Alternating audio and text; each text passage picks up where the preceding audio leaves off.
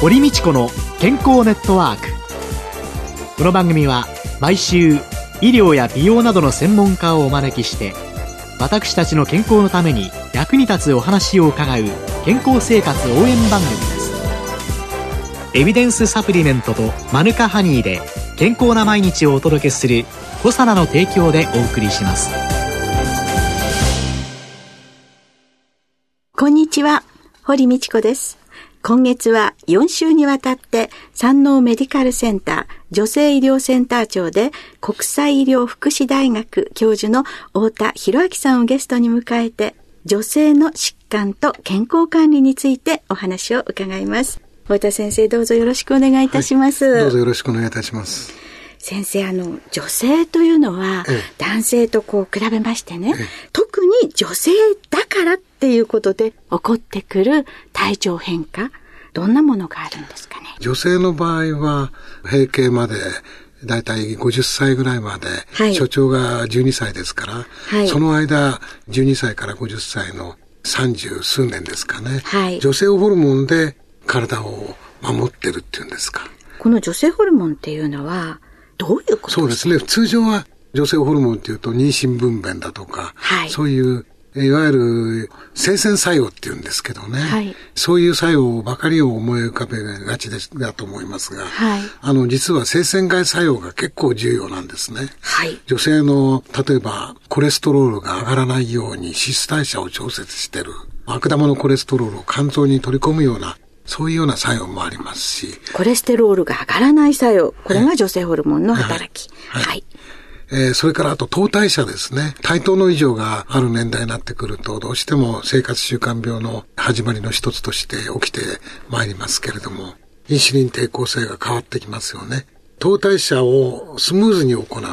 そういう作用もある。ええー、じゃあコレステロールも上がらない、糖代謝も順調に行ってくれる。それからあと血管もそうですよね。血管もしなやかに、いわゆる弾力性を保つ、はい、血圧の上昇を防いでると、はい、そういう作用もあります。なんか女性ホルモンっていうのは、いいことずくめのような気がするのですが、ええ、じゃあこれが悪さをするようなものっていうのは何か？そうですね。女性ホルモンが特異的にその臓器で働くと、はい、例えば子宮体がんですね。はい。頸がんの方はあんまりホルモンの変化は影響がないんですけど、奥の方の子宮体がんはやはり女性ホルモン、特にエストロゲンの影響が強いと思います。子宮をこう大きな風船だとすると、うん、子宮体がんというのはその上のそうですね。で、これが女性ホルモンの影響を受けやすい。妊娠分娩にも役立つところであるけれども、はい、ホルモンの影響も受けやすい。受けやすい。はいと、子宮頸がんというのは入り口の風船の下の方って考えて。これは女性ホルモンの影響多少はもちろんありますけれども、はいえー、子宮体ほどの影響は少ない。はい。で、どちらかというとそれは、がんの関係ですと、ウイルスですね。HPV って言いますね。ヒューマン。HPV。ヒューマンパピローマウイルスですね。はい。感染によって子宮がんが起きる。これの感染。はい。で、今、若い頃の予防接種、うん、そうですね。ワクチンがあるのは、子宮がんのうちの頸がんのワクチンで。このウイルスに対して。え、体がんのワクチンはありません。そうすると、あと、まあ女性の体っていうことになってくると。もう一つ重要な。重要な部位がありますね。ね優先ですよね。まあ、ねその男性がお好きな部分かもしれないんですけれども、その部分のがんというのはやはり女性ホルモン。女性ホルモン。特にやっぱりエストロゲンの影響ですね。うん、ですから、その治療がホルモン低下療法っていうんですかね。はい。エストロゲンを抑える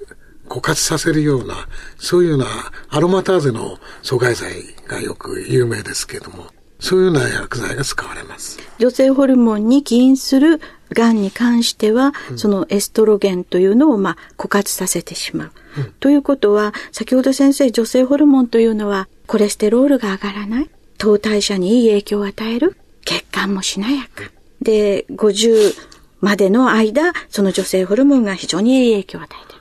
で、私、50をだいぶ過ぎましたのでね、更年期障害も大変で、そうすると女性ホルモンが枯渇する乳がんの治療というのは。だから、原病っていうんですか、乳がんそのものは、コントロールがよくできるんですけど、はい、その、いわゆる薬剤による治療過程で、また合併症ができると。はい、それが骨や関節の痛み、で、ひいてはやっぱり骨折にもつながるんですね。あということは、女性ホルモンがいろんな体を守ってくれてるのを、このお薬の治療によって守られなくなってしまう。そういうことですね。それによって骨折が起こりやすくなったり、あるいはどうなんでしょうね、更年期症状のようなホットフラッシュが起こったりとか。もちろん、あの、潤沢に女性ホルモンが出てて、そういう病気にかかったような人たちは、あるところから女性ホルモンが枯渇してくるわけですから、はい、脳母性ホテリー発汗、はい、そういうような、あるいは抑うつ不眠ですよね。い。わゆる更年期障害、えー、そういうものが出てきます。先生、私、更年期障害になった時には、じゃあ、エストロゲンの補充療法であったりだとか、うん、何でもない人たちは、そういうことでそれに対処できるわけですけど、それを抑えるお薬を癌のために治療で使われている人の、そういう症状とか副作用に対しては、どういうことで対処されていくんですか、そののぼせホテリそういうホットフラッシュですよね。はい、そういうようなものに対しては、女性ホルモンが一番よろしいんですけど、いわゆる原病のコントロールができなくなりますよね。はい、ですからそういうことから言うと、漢方療法だとか、はいはい。あるいは、まあ日常生活で、やはりうまく対応していくような、例えば音楽を聴くとか、そういうような精神療法的な、あはい、あるいは、えー、場合によってはサプリメントなんていうのことも選択肢の一つかもしれません。うんそういう意味で実際に女性ホルモンの偉大さっていうのがよくわかるわけですけれども、乳がんあるいは子宮がんで女性ホルモンを抑える治療を受けている。それによって起こってくる副作用的なもの、はいはい、その症状にはその漢方薬を使われたりいろんなことで対処されていくんですけれども多くの患者さんにそれは行き渡ってってるって考えていいですか？そうですね。例えば乳がん治療の時に、はい、女性ホルモンを転換を抑えるインヒビターがあるんですけど、アロマターゼって酵素が、はい、転換酵素の阻害剤を使うと、女性ホルモンがかなり枯渇して、はい、ほとんど検出限界以下になるんですね。ですから、そういう時には、早めに使う方が、生存期間も伸びるっていうのは、そういうデータもあるんですね。ですから、もう具合が悪くなって使うよりは、早めに使うっていうことを少しずつ推進されつつはあるんですけど、うん、まだはっきりとしたガイドライン的なものはできてないというのが実情かと思います。はい、ディレイドって言って遅くから具合悪くなってから使ったのとアップフロントって言って最初からそういうようなものを使った時にどういう違いがあるかっていうようなスタディがあるんですけど、はい、それ見ましてもやっぱアップフロントで早めから使う。で、その何を使うかっていうと、まあ一番は、のぼせホテリは、まあ漢方薬で対応できるんですけど、はい、関節痛だとか、はい、筋肉痛、それから骨痛ですね、骨の痛み、はい、えー、ひいてはやっぱり骨折を起こすんですね、はい、で。そういうような人たちには骨吸収抑制剤、はい、それを使うべきだと。いうようなことがだんだん今少しずつ広まってきてます。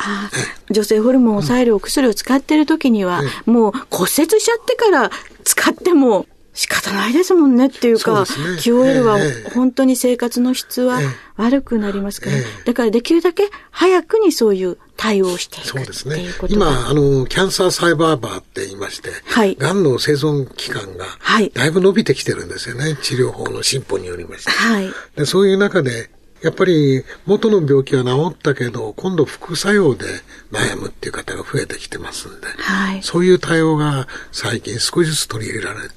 きております。例えば乳がんとか子宮がんの治療をするって言われた時に、これの副作用に対して、今後起こっていくことに対して、どういう対応をしてくださるんでしょうかなんて、一般の患者側から質問するぐらいの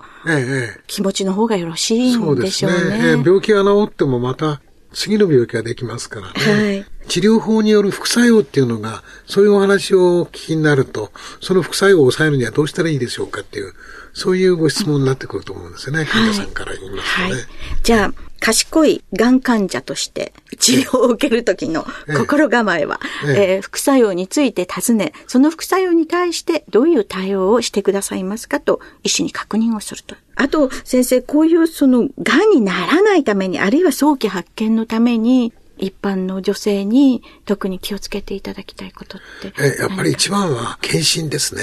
自分の健康は自分で守る。はい、そうすると予防医療ですよね。予防医療のやっぱり中心的なものは検診ですよね。はい。検診の場合に、子宮がんとか乳がんとか、大体どのくらいの期間で検診するとよろしいですか、ね、あの、日本は、あの、は比較的、その、検診間隔が狭いんですけれども、はい、きちっとした検診を行っていれば、あの、毎年受ける必要はないと思うんですね。はい、乳がんに検診にしても、触診と、マンモグラフィーと超音波と、はい、そういうようなものを加味して、専門医がきちっとして検診してれば、はい、毎年どうしてもやらなくちゃいけないことはなくて、2、3年に1回でも十分対応は可能だと思います。もう少し気楽に2、3年でもいいから、そうですね。受けるということを意識づけて、子宮がんの場合は、はい、やっぱり不正出血が問題ですよね。あはい、ええ。そうすると、不正出血があったら、やはり、それはもう病院でそうですね。あの、検診ばかりじゃなくて、はい、その時は保険診療で検診を受けると。はい、で、月経っていうのは1週間で上がるのが月経であって、はい、やっぱりそれが、あの、8日以上あれば不正出血と考えるべきなので。あらちょっと月経が長いですよ、生理が長いですよ、なんて言うんじゃなくて、8日ですかええ。1週間で上がるのが、7日間で上がるのが、どんな長くても、いわゆる正常の月経の期間なんですね。はい。正常な生理、正常な月経は7日間。そそれが8日間って言ったら、これは不正出血。ただ夜始まって朝までの足掛け8日間っていうんだったらまだ大丈夫なんですけど、はい、に8日あるようだったらやっぱり子宮体がん検査を OK になる方がいいと。じゃあ月経開始から24時間かける7の間の継続は大丈夫だけど、それを過ぎてしまうと 24×8 ぐらいになっちゃうと、ちょっと不正出血ということですね。それともと大事なことは、はい、子宮体は50代が一番多いんですね。その次は60代なんですね。ですから平均になったら、婦人科のがんは心配ないと思われるといけないんですね。あら、50代とか60代 ?50 代が一番多いです。頸がんはやっぱり20代、30代。ウイルスの方は20代。ね、20代と30代ですね。30代、20代、30代。えまあ40代は両方ありますけど、50代になると子宮体がんが多くなってくると。年齢によっても、このあたり違って、え70になってもありますしね。そういうことは乳がんも同じですよね。じゃあ、検診だけじゃなくって、自分で乳房を触ってしこりがないか、えー、自己検診ですよね。はい、不正出血がないかそ、ね,、んな自己検診も大切ということですね。そうですね。はい。今週のゲストは、山王メディカルセンター女性医療センター長で、国際医療福祉大学教授の太田博明さんでした。来週もよろしくお願いいたします、はい。ありがとうございました。よろしくお願いいたします。健康な毎日を送るために気をつけていることはありますか？自分の健康は自分で守る時代です。科学に裏付けされたサプリメント大自然の恵みマヌカハニー。あなたの健康に貢献したいと願っています。私たちはコサナです。それでは続いて、コサナワンポイント情報のコーナーです。担当は宇野和夫さんです。コサナワンポイント情報のコーナーです。今週私、宇野和夫がアジアで最大の食品飲料専用展示会、フーデックスジャパン2012への出展について、コサナの鈴木健さんに伺ってまいります。鈴木さんよろしくお願いします。よろしくお願いします。フーデックス実は行ったことあるんですがね、これは楽しいイベントですよね。そうですね、えー、はい。本当にあの、日本だけでなく、世界各国からいろいろな食材、えー、飲み物、お酒も含めて、集まっておりますので、ええ、商業ベースの展示会になってしまうので、え、一般の方はちょっと入りづらいところはあるんですけれども、大変面白い展示会です。はい明日からなんですね。広い会場なんですが、探して見に行きたいということで、ブース番号を教えておいてください。私たちがあの展示しておりますのは、はい、あの美容や健康を意識した食品が展示される、はあ、ウェルフード店というところでして、はいブース番号は 8D の32です。はい。そこ行けばいいですね。はい。ぜひお願いします。はいコサナでは、マヌカハニーとサプリメントと、まあ、この日本柱で展開させていただいてるんですけれども、フーデックス、食べ物、食品についての展示会ということで、うん、マヌカハニーを中心に展示させていただいております。はい、まあ、あと、マヌカハニーの関連商品、キャンディーと、まあ、あと食べ物ではないんですけれども、歯磨き、化粧品も一緒に展示させていただいております。当日はですね、各種マヌカハニー、味見とか、あと化粧品についても使ってみていただくということもできますので、はい、ぜひお越しください。はい。どういう食品がどういったところで、こんなあの意外なところで使われてるんだなっていうのも本当よく勉強になります。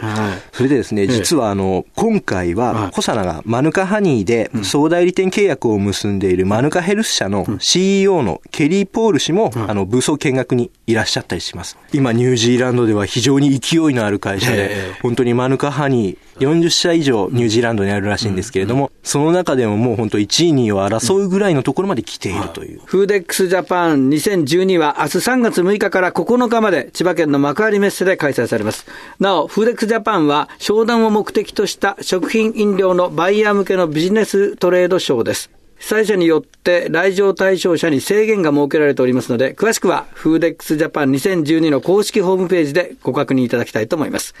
コサナワンポイント情報コサナの鈴木健さんに伺いました。ありがとうございました。ありがとうございました。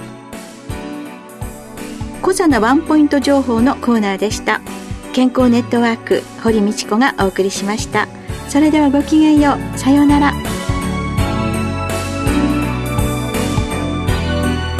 ここで小佐奈から番組お聞きの皆様へプレゼントのお知らせです。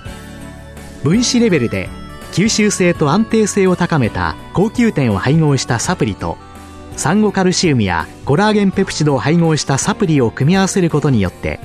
骨の形成を助ける栄養機能食品コサナのナノサプリシクロカプセル化高級点ナノサポートコラカルを番組お聞きの10名様にプレゼントします。ご希望の方は番組サイトの応募フォームからお申し込みください。当選者は4月2日の放送終了後に番組サイト上で発表します。コサナのナノサプリシクロカプセル化高級店ナノサポートコラカルプレゼントのお知らせでした。堀道子の健康ネットワーク。健康と美容についてもっと詳しく知りたい方はぜひコサナのサイトへ。検索で「コサナ」カタカナで「コサナ」と入力してください。この番組はエビデンスサプリメントとマヌカハニーで健康な毎日をお届けする「小サナの提供」でお送りしました。